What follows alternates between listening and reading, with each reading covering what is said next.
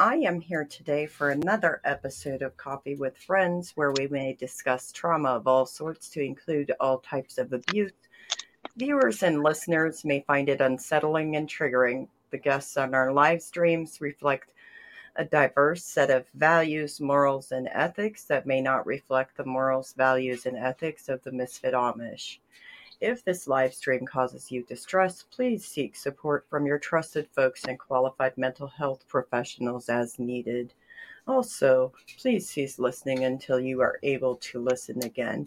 With that being said, I'd like to welcome Ada to Coffee with Friends. Good evening, Ada. Good evening. How are you? Well, I'm here with my fabulous cup, you know, somebody gifted me this cup last year and I kind of love it. So that's where I am. I'm great. How about you? What does what does it say on it? F this shit. uh, I'm doing good. I'm doing all right today. It's been a beautiful day here. Yeah. Yep. Sunshine shined all day long. Can you um, tell me a little bit about yourself? Like, where did you grow up and where did you come from? Sure. Um, I grew up a little bit all over the place. Um, I was born in Kentucky. Um, my parents originally come from the Swartzentruber Amish, and I'm the youngest of 13, so I was born quite a bit behind all the rest. Actually, like six and a half years behind all the rest. oh, so wow. They had, yeah, they had 12 kids, and then six and a half years later, I was kind of a surprise. So you from, just came dancing in the, at the end, like, hello, surprise. Yeah, you know, it took them a while to get the right one, you know. oh, that's the story?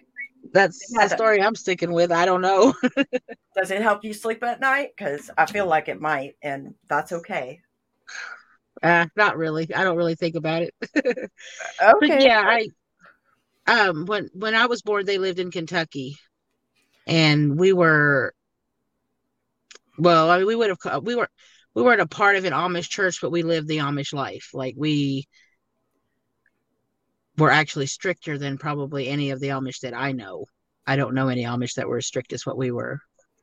Um do you think that's because your parents were like Swartzentruber Amish?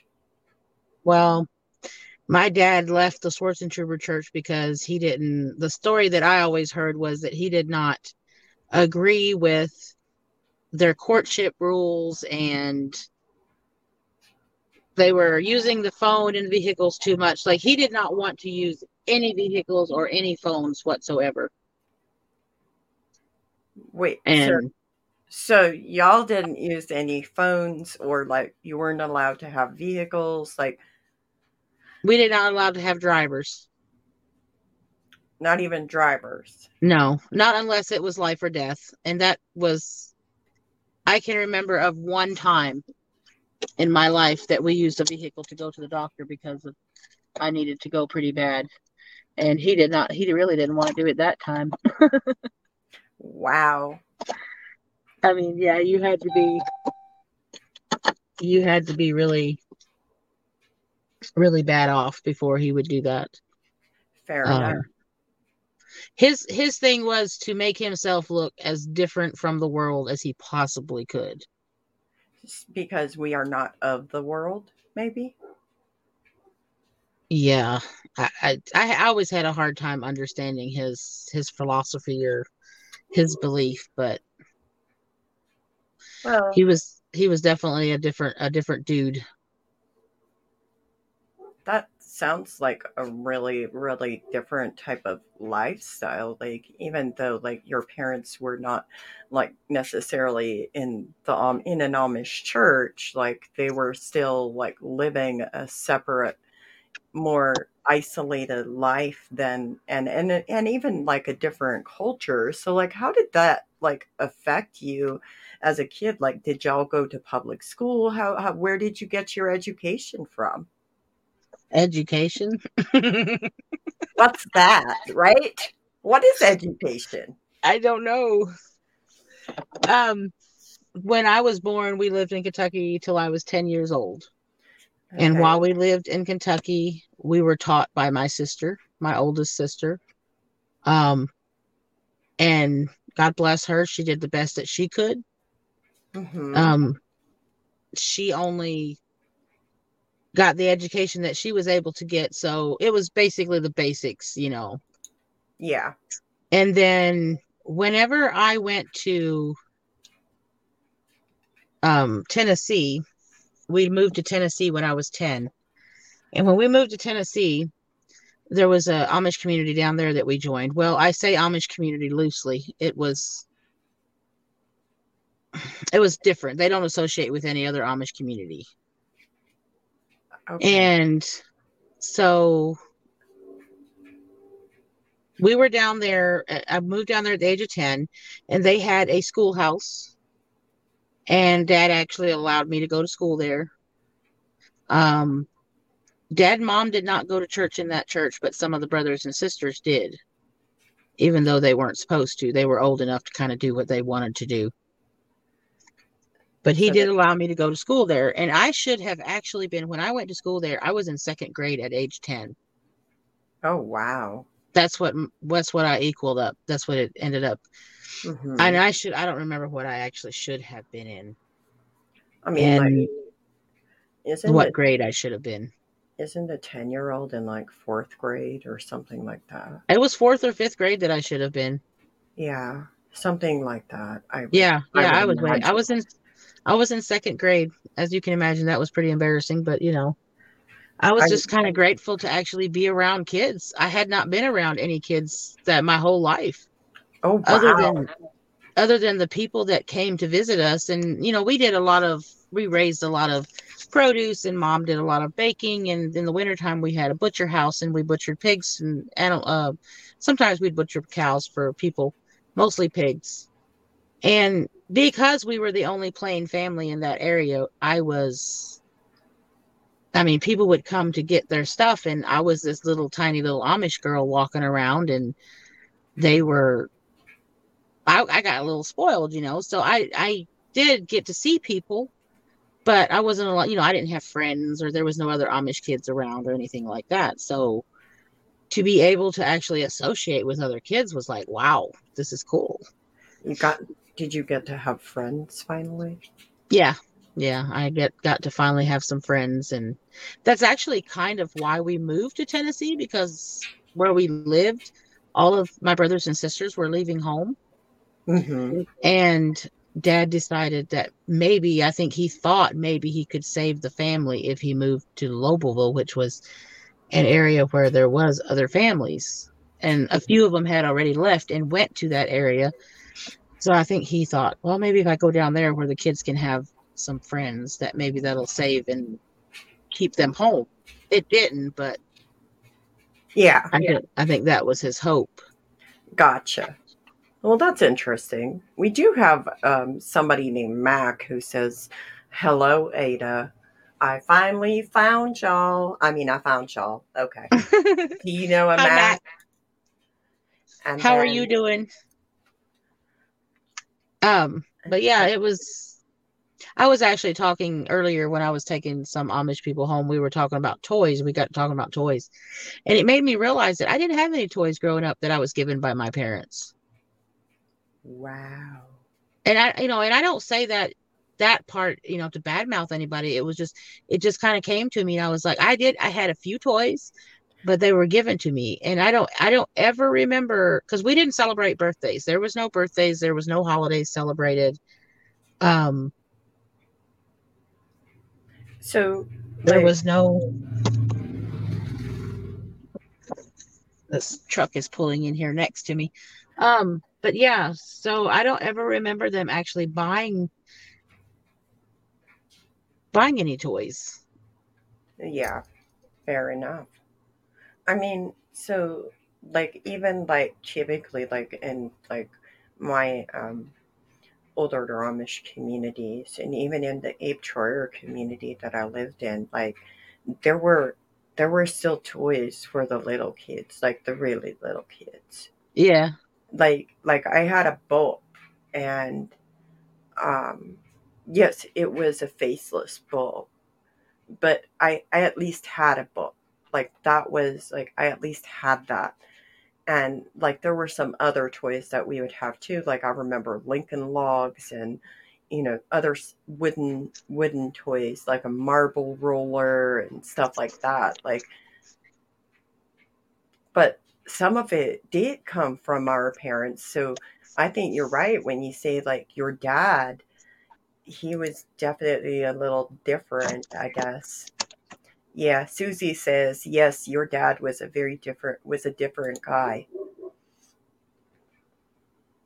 Yeah, that's my cousin, or she's married to my cousin. Oh, gotcha. Hi, Susie. And Marlene says in PA, being 10 in second grade isn't too unusual, as up until recently, you didn't have to start elementary until age eight. This law changed recently. Well, in the three Amish schools I went to in PA, no, I lied, four Amish schools I went to in PA, um, at age 10, I would have been in fourth and fifth grade. So, I mean, I think Yeah. maybe it also depends on communities too. Yeah, So, yeah, it, it definitely does. so Um, I go ahead. but just to add to that a little bit, I do I do have my GED. So Good for you. I did go do that and I I had uh, I went to college for a year. Uh, actually, it was a little bit over a year, and I got a like a community college, Mm-hmm. and I did the work. I got a diploma in um, accounting and in man, my brain just went dead. What was the other one? I was going. You were going. Wow. What, what were you going to school for? Sometimes I I just my brain just fails me, you know. But anyways, I was going for one thing and I ended up doing the work for two different things. So I got two diplomas in the amount of time that I had to do one.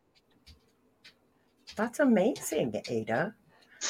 Mose says, "Hey, you all, I'm listening. Hi, Mose. Welcome." Hi, Mose. So, anyways, so like now you're in a place where you drive people, right? Is Yes. it okay to talk about that a little bit and like why we're talking today? Um yeah, I moved well, I left home at 17.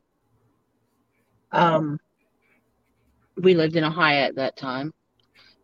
And I moved in with a guy that had I found him in the newspaper.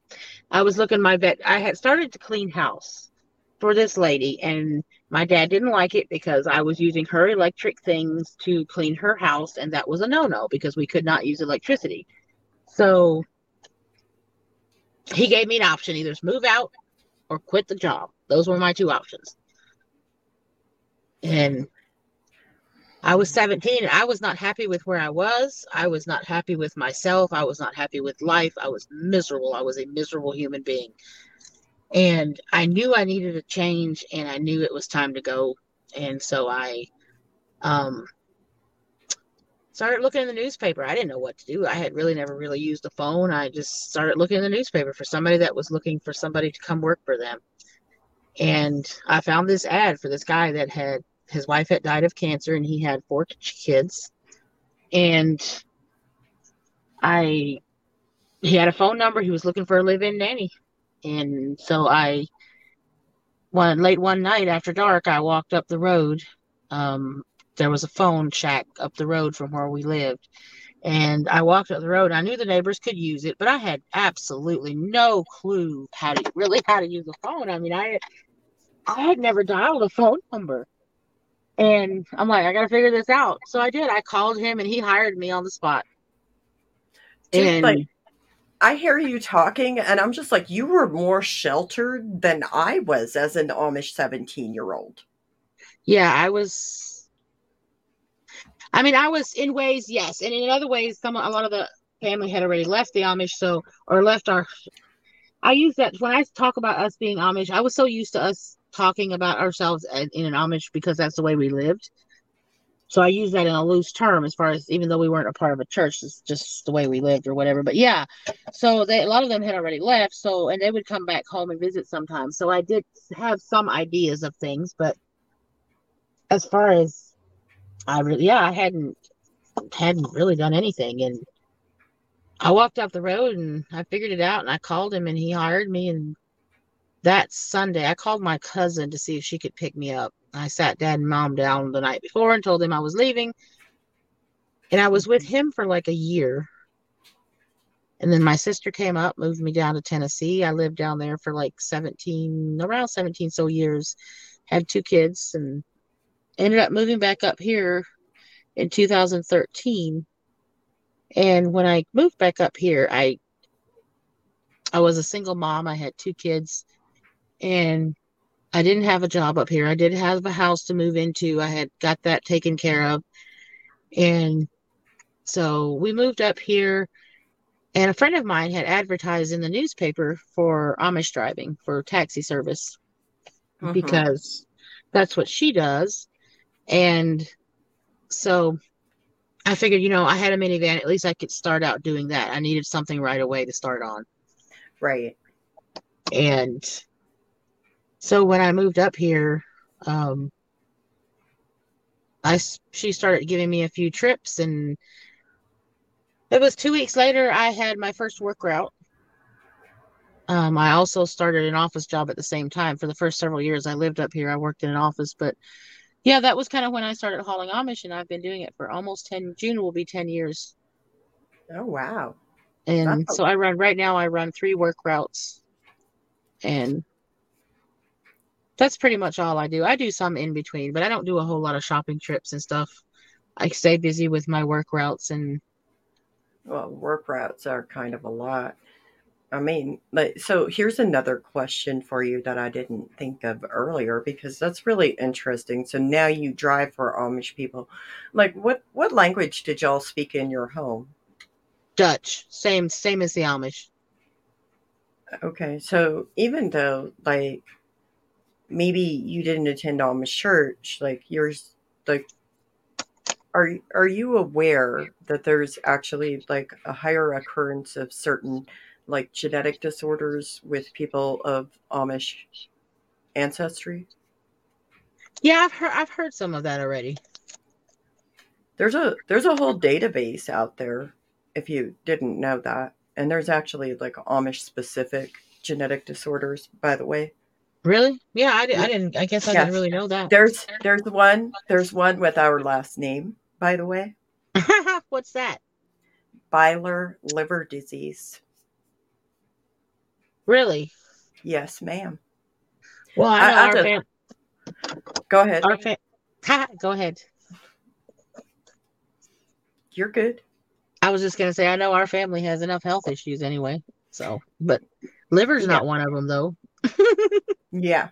Well, I I thought it was interesting when I realized that, but anyways, regardless, like part of the reason that we wanted to have a conversation today is because you know, people often wonder like what is going on or like how can we better how can we prevent child abuse and how can we prevent child sexual abuse? April is Child Abuse Prevention Month. It's also um, Sexual Assault Awareness Month. So, I mean, just off of the top of your head, do you have anything you can think of that maybe could benefit people when it comes to like preventing um, child abuse? Well, the the home that I grew up in, we definitely had that issue in our house. Um, I think that there is so much emphasis. Emph- now I can't talk. Say the word for me, Mary. Um, emphasis. Emphasis. That's right. Uh, put on being quiet and not being allowed to speak. And I think as a whole, as people, we need to become more comfortable in speaking about it. Yeah. And um I mean, I know it's it's it's a subject that's that's hard to talk about and it's it's uncomfortable and but if we can become more comfortable in talking about it our children can become more comfortable in open opening up to us um, i know myself as a mother um, I, I can talk about this because my daughter would not mind um, my son's father abused my daughter and just talking to them and checking on them and making sure that our children are aware of what's out there and being open with them. I mean, I just, I never, you know, with my kids, I was always, I would talk to them about things, you know, I didn't hide things from them. I didn't, you know, as far as like growing up, we weren't allowed to talk about anything. Mm-hmm. I mean, we weren't allowed ex- to even talk about, you know, that time of the month. Yeah. And when you keep these things from children, it makes them, I mean, my opinion of it is, is that it makes them feel like it's a bad thing. And, and Um, well, yeah. I may I? Yes, please. So one, when there is silence around things that are normal, like things, like for example, if like so for me, like I don't know about you, but in Pennsylvania Dutch, I didn't have words for my private body parts. So one, I couldn't communicate appropriately, and I said somebody, you know, it's it's below the stomach or it's my stomach. I said my stomach hurt. Yeah, yeah, we didn't either. Or, or things like that. And so that's a way, like if you teach your children appropriate body parts, right. that's one of the big things is you're giving them language to describe what is happening to them. If you teach your children it, and if you don't have words in your language for it, use use use English. I mean, something. Yeah. They, there's got to be a way for children to communicate, but also what Ada was saying about being open.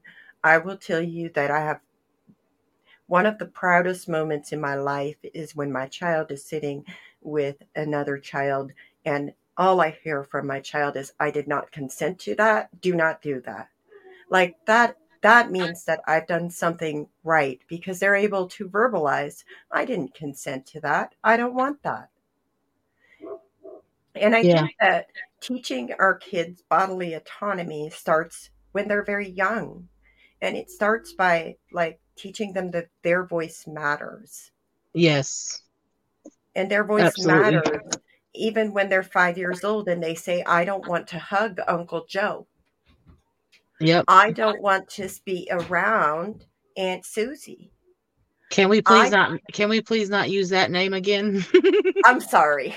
I don't want to be around Aunt Jemima. No, but, not that one. I'm talking about the first one you said. Oh, my bad. I, I okay. I won't use that name. Um, but like you know, if your kid says, "I don't want to be around uncle," I don't want to be around aunt, I don't want to be around cousin, like be curious. Well, you know, as a parent, we we can kind of, I mean, we should yeah. be able to kind of know there's a if they say that there's probably a reason. There's a reason why. Because and, most children don't just say that without a reason. No. And as Mose says, I have a lady sitting close by that's listening that was sexually abused by her older brother, and the crazy part is she got spanked for it. Me too, Mose. Yeah, me too. And and I'm so sorry that happened to you. You did not deserve that. That is not right. It is inherently blaming you for being sexually abused when you get spanked for it. Yep. And it's not okay. No child deserves that. Nobody deserves that. And no child asks for that. Yep. I I yeah, that Yeah. But going back to like how we teach our children, when we teach our children like bodily autonomy and consent, when our kids say no, we respect that. We don't force our kids to give us hugs. We wouldn't like that as adults. Why do we treat our kids that way? Yeah, absolutely. Like and and another thing is is so I was looking on a website and I was looking at a couple different points that were brought up in regards to it's by the Washington State Department of Children and Youth, Children, Youth and Families. And and one of the things they say is like get involved with like you know volunteering your time with other parents help vulnerable children how do you help vulnerable children well you um first of all you don't worry about putting yourself in the middle of something. If you see somebody in harm or if you see harm being done then you it's time to step in. May i share something slightly disturbing? Sure. One of the big things about my cases is that after i had reported and they were arrested and for those who are unfamiliar i reported it after i escaped and there were five people in my immediate family arrested three of my brothers, and my stepfather, and my biological mother. One of the neighbors invites me over for dinner and says to me, Well, I saw you that one day, and I really thought something was going on. But you have to understand we have to preserve our business relationships with the Amish community here. Yep, that's the problem. Number two, when I was a small child, I had things going on that shouldn't have been happening, and I was taken to an actual medical doctor. And they now they did what I know now as as an adult and as somebody who has worked in medical since 2005 was they did the questionnaire. And because I didn't speak English well enough, they brought in my egg donor to translate for me. And she lied to them. When I said yes, she told them no. And then she told me to be silent. Number three, about a year ago, maybe, when Sins of the Amish came out, another neighbor kid from when I was even younger, and this would have been when my biological father was still alive because he died when I was five, um, told me that her mother just didn't know what to do, but she always talked about how much she knew that there was abuse going on in that home. So if you don't know what to do, intervene, report yes. it, something because how many more children are like that out there? Because everybody says, well, I just don't know what to do. I don't know where to go. Well, and I, I've even heard this one. I didn't know that that Amish people, you know, I can report that to Children Youth Services. Oh, geez. Let me tell you that I don't care what community it's in. If you see a child being abused, and you do nothing, you're just I'd ask bad. you. I'd ask you, what kind of a person are you that you can sit there and justify not doing anything? Amen. It is awful and you don't you don't do that one of our listeners says sounds like your neighbor was seeking absolution. Yeah absolutely. Like and i'm not giving them absolution. I will talk about that as much as i need to because i need people to understand that when it comes to child abuse child abuse happens inside of groups of people. Nobody is exempt. Exactly. Exactly. So, see i was i didn't talk to any i didn't talk to anybody about it until after i left home. I mean, there i'm sure as far as there is nobody that would have known other than within the family yeah but i didn't have i mean there was it was not talked about i mean i had nobody to talk to i mean I remember I could not tell you when when I started getting sexually abused. I it was as far back. I mean, it's some of my very first memories as a little girl, and all the way up to I don't know 11, 12, probably maybe 12, 12, 12 or 13 actually. I think it was. That's absolutely awful. Thank you. And you know, I mean, when I was younger, at the younger age, it was much more. It was much more often. But yeah, there was nobody. There was not a single soul to go to. I had zero people that I could talk to about it. And I don't remember talking to anybody about it until I left home. And I'm not even sure exactly how long after I left home that I actually talked to somebody about it. Um, did you did you even have words for it? I mean, after I after I left home and I I mean, I always knew that it was it was wrong because I got spanked for it some a couple times. It wasn't I didn't get if we got caught, I got spanked. And I was always a little tiny girl and they were a lot bigger than me. I mean, we're talking about you know, yeah, in their teens and up. And I never could figure out why I was getting my hind end whooped because I was tiny. I mean, I was, you know, we're talking about three, four, five, six years old that I remember that happening. Um, it wasn't your fault, and you didn't deserve that, and you most certainly didn't deserve that. That the spankings to being caught. I know this is hard for many people to listen to, but understand that this is what Ada lives with. I mean, I um, I guess I never dealt with it. I never I always just thought I was okay. I um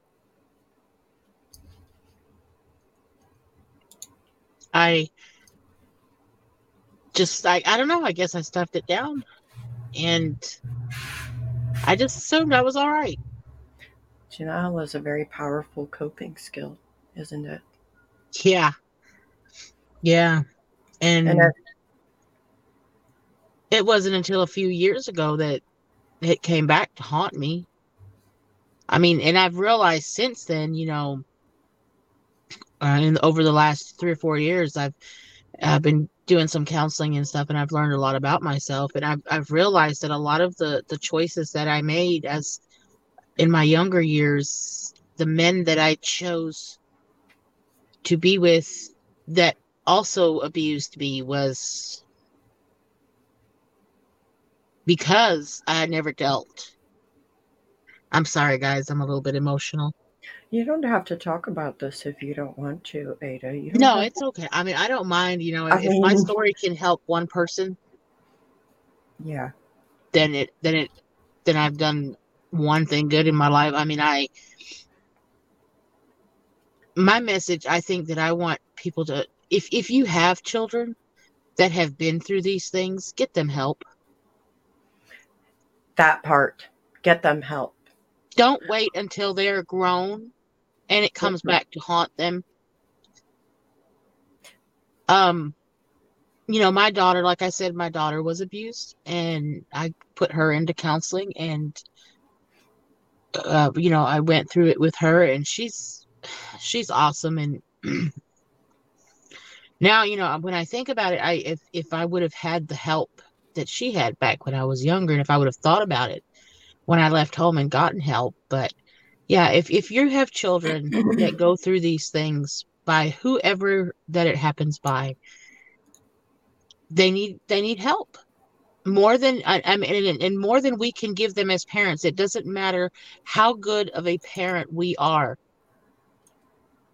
They might not need help for long, you know. Just just you know, it's they need help letting yeah. them talk to someone else helps well and truthfully like i would even go so far as to say like if your child has experienced trauma go find them a licensed qualified trauma therapist somebody who specializes in trauma. Yes a regular counselor doesn't necessarily have the knowledge yes. be able to work with children that have experienced trauma like that.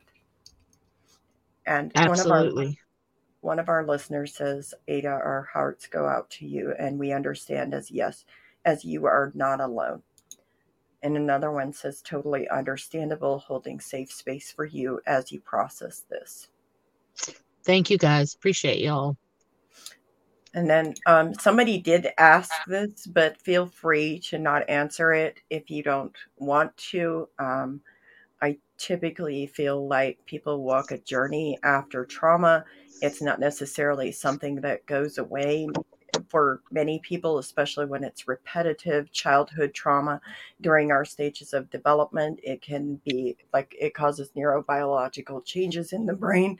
And so it's really up to you if you want to answer the question Have you dealt with it now?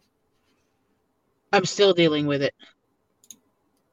I'm in a better I'm in a better place than I was at one time, but no, not not everything. I mean, I'm still I suffer from PTSD. I deal with nightmares and I deal with crap. Yeah. It's something you live with. It's something you learn coping skills with. Exactly. Is that correct? Yes. It's, it's something that when you think it's it's gotten better and you think you've worked through all of your trauma. One day you're at work or you're at the grocery store and somebody does something and you're back there and you're reliving that. And you constantly i mean just you know it's it's it's um it's a process. It's you have days when it's just you're depressed and you um you don't feel like you're good enough? Yep. That's what it teaches you when you experience that much trauma as a kid. And you know, something, you know, as a little girl, and you know, this is something I have been really hard on myself about as I've gotten older is the choices that I made in men for the fathers for my children because neither one of them um neither one of them had a father that was, eh, you know, my daughter's dad, he never wanted to be in her life. He was never, you know, and that's that's a whole nother thing. My son's dad is an abuser. And I was hard on myself about that. Like, how could I ever give these children a father like this? Because they deserve to have a father. And I, you know, I seen them pay for the fact that they haven't had a dad in their lives. And so I was really hard on myself. And I have learned through going through counseling that I had no idea how to choose a man. We had this thing. I mean, when... I had literally I I and I still to this day I struggle with feeling like I've never been loved by a man. That sounds horribly like alienating and isolating. I'm so sorry, Ada. Do you believe that you deserve love despite the trauma?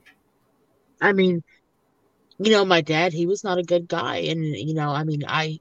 I do believe that there was some sort of a peace found at the end, and he did change a lot in the later years. And I don't say that to make excuses for him. Please don't take it like that. I just, you know, he was not a good guy. And there was no direction in how you go about growing up. You know, there was no direction in how you go about finding a mate or what you should look for, or there was no. what are red flags? Yeah, what are red flags? And there was no, you know, love yourself. There was no love yourself we have to teach it. our children to love themselves. Yeah. And when you, you don't teach them that, how are they supposed, you know, you know what I mean? Like, yeah. So are you saying that when we don't teach our children that love is um, something that is like repetitive, it's repeatedly shown through acts and words and deeds, that that show your children that you love them. When we don't do that, are we invalidating our children's existence and are we teaching them that love can be weaponized? do how do we look at and define love when our only idea of love is that love is pain Right. or that love hurts Right. Exactly. Are we like if we teach our children we hit you because we love you are we teaching them that love is pain? Um and i i think that's a really important point actually ada. Thank you for bringing that up. And also we love you here and our listeners love you here and then we want you to know that Well, thank you. you. are valued and thank you for your voice. Your voice means a lot so we do have another question um, this comment is kind of long. Um, so often people will realize something is wrong but have nothing specific to report. I think this actually happened with the child selling case the child gifting case. Is that what you're talking about rachel? Um, where a neighbor reported it, but it didn't get investigated because there wasn't enough of info. So, how does one report when it's just that gut feeling combined with things that really aren't significant enough to give any probable cause? The thing is, is they tried reporting it, so they at least tried doing something, even if it didn't get investigated. Yeah. Cared enough to try, Yeah. at least try. And Even it is though- it's it's frustrating because sometimes you try and you get nowhere. Uh, you really do. And I'm not sure what we were talking about, but Susie says, yes, I have learned so much with that. Kathy says, I'm so sorry, Ada, that this has happened to you. Love you. I've seen a lot of this from fostering children. That is, yeah. Horse therapy is great. I've never done horse therapy. I have done a variety of other therapies. I was actually supposed to do horse therapy last year, and I never got around to doing it because the couple of appointments that I had, I was not feeling good at the time, and I couldn't go. And so, but I really would. I think that would be great. Yeah. Um, Emerald says, I hear you guys, flashbacks are so hard. Right. They really are. Thank you for validating that. Uh, You know, I, I don't know if this is the right time to say this, but I, I just I want to tell everybody something that that they might be be able to think about. It's something that I have come to realize with what I have dealt with. There are very few people. Well, I shouldn't say there's very. I don't, I don't want to say there's very few people that understand, but there is a lot of people that don't understand that can be around you when you're going through these things. A lot of people that maybe are in your lives and that you know that don't understand what you're going through. And as human beings, something that we can do to help others is to be thoughtful and to think about other people and what they're going through and how we can help them during that time or how we can try to understand what they're going through because so many times we can see what somebody goes through and judge them or whatever but if we just take a moment and try to understand what they went through and try to understand where they're coming from it can make such a difference Yeah. I think, like, also, like, I want to add to that when you go and you start supporting survivors of trauma, number one, the number one thing that you can do is you can empower them to be able to take control of their own life. And when you do that, they are able to feel like a whole valid human being. They are able to learn bodily autonomy. They are able to learn that they are able to say no. They are able to learn and recognize red flags in relationships. yes absolutely Um, somebody says, I was told by a counselor to read the book Our Body Remembers. That was an eye opener. Another book that some people find benefit from is The Body Holds Trauma. If you've never heard of it, it's it's on Amazon, I think. We love you, Ada. And then here's thank a really here's a really good point. Being raised in a world where love is transactional, we can't make good choices. So, how do we learn to make good choices when we're raised in a world where love is transactional? become more self-aware also by practicing making choices. Yes. Because I don't know about you, but like, you know, I knew that if if like my stepfather said that I was supposed to do blah blah blah blah blah, that's what I was supposed to do. If he told me how to wrote enigma, then that's what I was supposed to do. Yeah. So yeah, up and yeah, up until I left home, I had to do what dad and mom said. Yep. So when people come out of situations like that, how do we support them? And I think based on everything I have learned about trauma and everything I have learned about myself, my own life experiences, and people what people have shared with me is when you get people who exit a community like that or who exit a situation like that where they haven't had the ability to make decisions for themselves the very first thing you can do is give them every single opportunity that you can to make decisions for themselves. You do not make decisions for them. You do not tell them where to go. You do not tell them what to do. The only time that I would deviate from that is when it is when somebody's life is at stake. Right. That's it. Yeah. Other Just than be that, there to support. you do not have to agree with the choices or decisions that these people are making when they exit a community like that. You do not have to agree with them. You really don't. I support people every day that make decisions that aren't decisions that I would probably make. Probably right. because I've had a whole different life experience and probably because I see the world a whole different way than they do. But does it mean that either of our ways is wrong? No.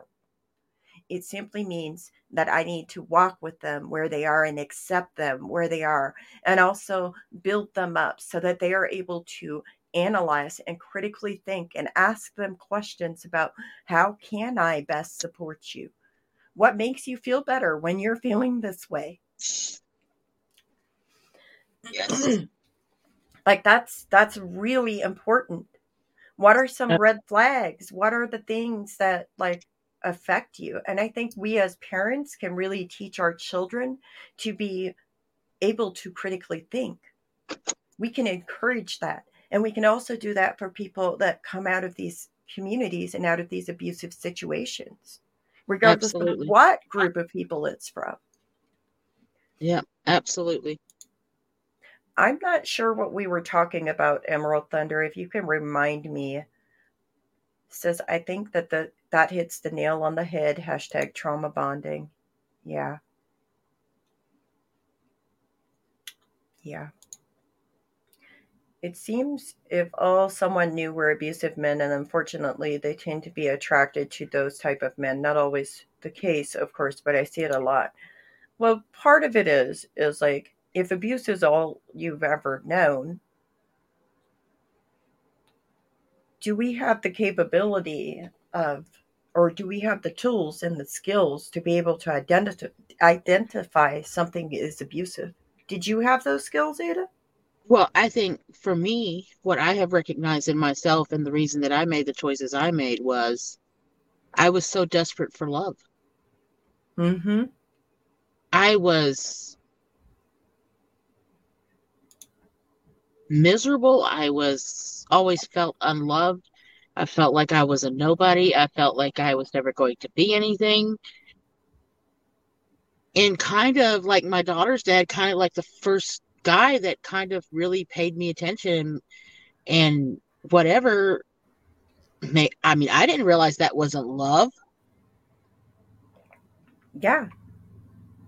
And so that was what I ended up with. And then, you know, I went through a bad relationship with him. I was physically abused by him some and and mentally abused, verbally abused and I finished that relationship, and here was this other guy, which was my son's dad, and he was, you know, he said all the right things, all of the right things, and mm-hmm. made me feel like a thousand dollars. I mean, a thousand dollars. Wow, that's not even much. wow. Are you trying to say he made you feel like a million bucks? Yeah, that was what I was trying to say. He made me feel like a million bucks. And the next thing I knew, you know, we we were I was in an over 13 year relationship with him. and he was never really physically abusive, but uh, he was, you know, he was a drunk and he was, Oh. you know, I mean, I went through hell with him, and I, I really truly believe for me, it was just that need for love. That was that I have not felt this love, but then it wasn't the right kind of love. It wasn't really love. Mm-hmm. And you weren't necessarily able to identify that. Yeah. I mean, how can I identify what love is if I have never really been loved by a man, you know? I mean, Or even if like your familial relationships have been based on transactional love more so than like love for who you are. right. Um, I will say that, you know, I never I never doubted the love of my mother. My Mhm. mother was not perfect. Um, but I never doubted her love and and you know, I I, I felt love from some of a couple Mhm. of my sisters and uh of you know, a, a few of the older a couple maybe of the older brothers, but um, like I said, there was 13 of us, so there was a bunch. But yeah, for the most part, I felt very not a part of the family. I didn't feel like I was a part of the family. I was the black sheep. I still am, for that matter. But and I'm I've gotten to where I'm okay with that. But You're in good company. I'm also a black sheep. Yeah. Well, Yeah, I always um, say I'm the I'm the black rainbow sheep of the family. So here we are. Um, yeah, Susie says I put our daughter in horse therapy and it was great in the healing process. Yes, I've I've heard that from several people that horse therapy has been really good. Yeah, Um, another blessings to you ladies. I gotta go and be with the family. Oh, hope you enjoy your family. Blessings to you too. I think that making decisions for ourselves helps us to become increasingly self-aware. Yes. Absolutely. I I one I agree. yeah, Something about becoming attached to our abusers through being traumatized, Stockholm syndrome, that's all that I remember. Well, the thing is is abusers don't abuse 100% of the time, and that's something that people fail to understand. It's like sometimes abuse can go in cycles where it's like and it may not even go in order like a specific order, but like abusers can do something one day that makes you feel like they actually genuinely care about you. And the next day, they're abusing you. yeah, Yep. And then that causes like all of these conflicting feelings inside of you. And especially when you're a kid and you don't have words for it and you don't have anywhere to go and you don't have support. And, you know, there's no way that leads to safety for you. Like that really, yeah. Black sheep of the world, unite. woohoo! Hey, you know what? got this. We're I, doing um, it. I always really struggled and still as an adult and even my you know my dad doesn't live in it neither of my parents are alive anymore and um I still struggle with it that you know as far as I know as far as I remember my dad never abused me Mhm. uh as far as not in that way um Mhm. there was a few beatings I got that I probably shouldn't have got but before I was born and I'm not you know going to talk much about this it's not my story to tell but there were others that he did. And there were stories that I have heard that that would just absolutely make your skin crawl. And and so I always had this he was my dad. And because I did not have those exact experiences and I didn't really know about them as a little girl he was my dad. So I always had somewhat of a love for him. Mhm. but then as an older woman I would hear things that he did and it would make me sick every time I would feel love then I would also have this feeling of sickness Turns your stomach, doesn't it? yeah, like how could you even feel love for somebody like that? And you know, honestly, I'm not going to lie, I still struggle with that. Um, I don't know, you know, I it's just I think it's something that you probably always struggle with when you've been through a situation like that, you know, that real- sometimes you you you wonder, it's really confusing and it's also a big deal to like navigate through those conflicting emotions but both of those things can be true. It can be true that he wasn't abusive in that way towards you it can also be true that he he didn't necessarily like he he had moments where where he made you feel like he really cared about you yeah my favorite thing that i used to do with him was when you know i was the youngest so we would go to town together sometimes and so that was you know the few times when you know we'd be able to go to town and he would get something to eat like an ice cream cone or you know you we didn't get things like that mm-hmm.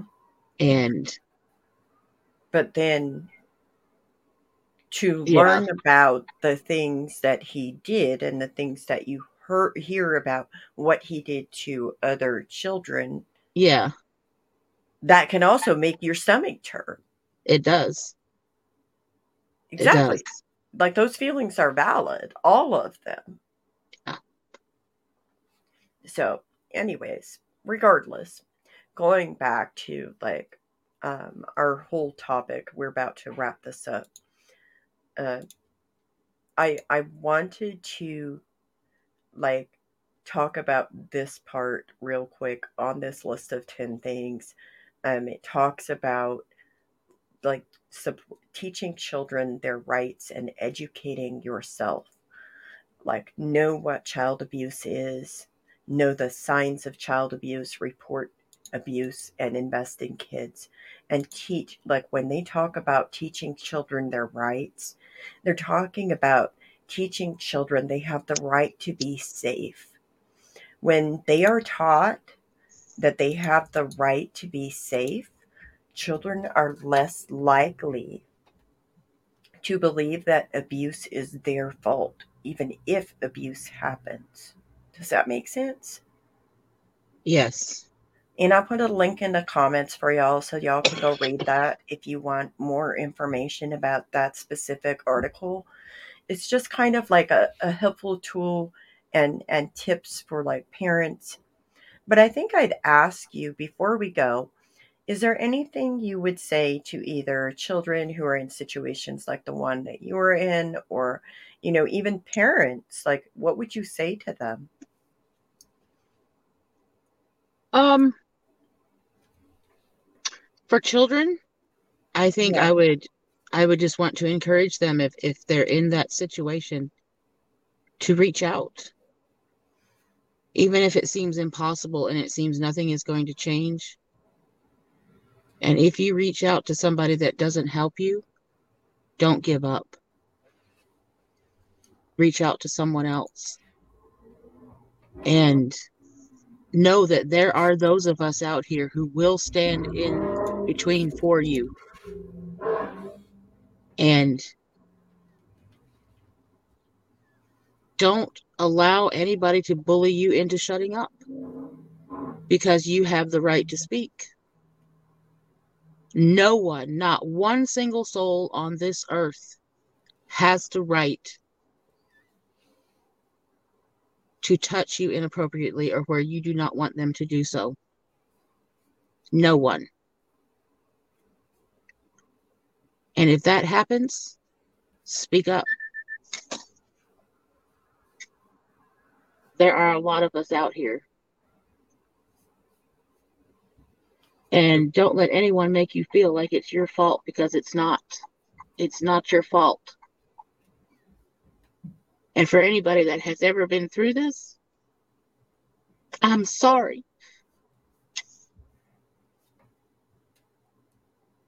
I'm sorry that you went through it. And I'm sorry that nobody listened because you deserve that.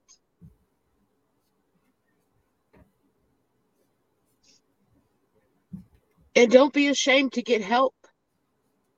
If you've been sh- through it, don't let anybody make you feel like you're less than because you're having issues in life.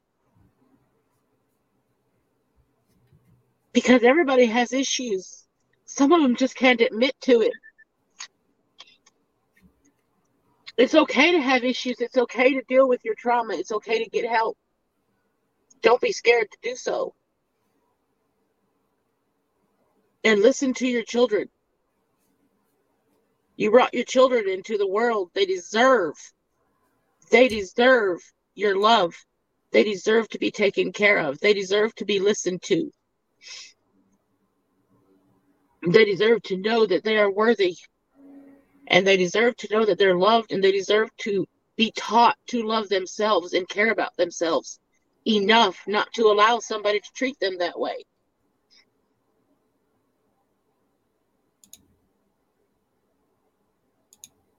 And be kind. Just be kind.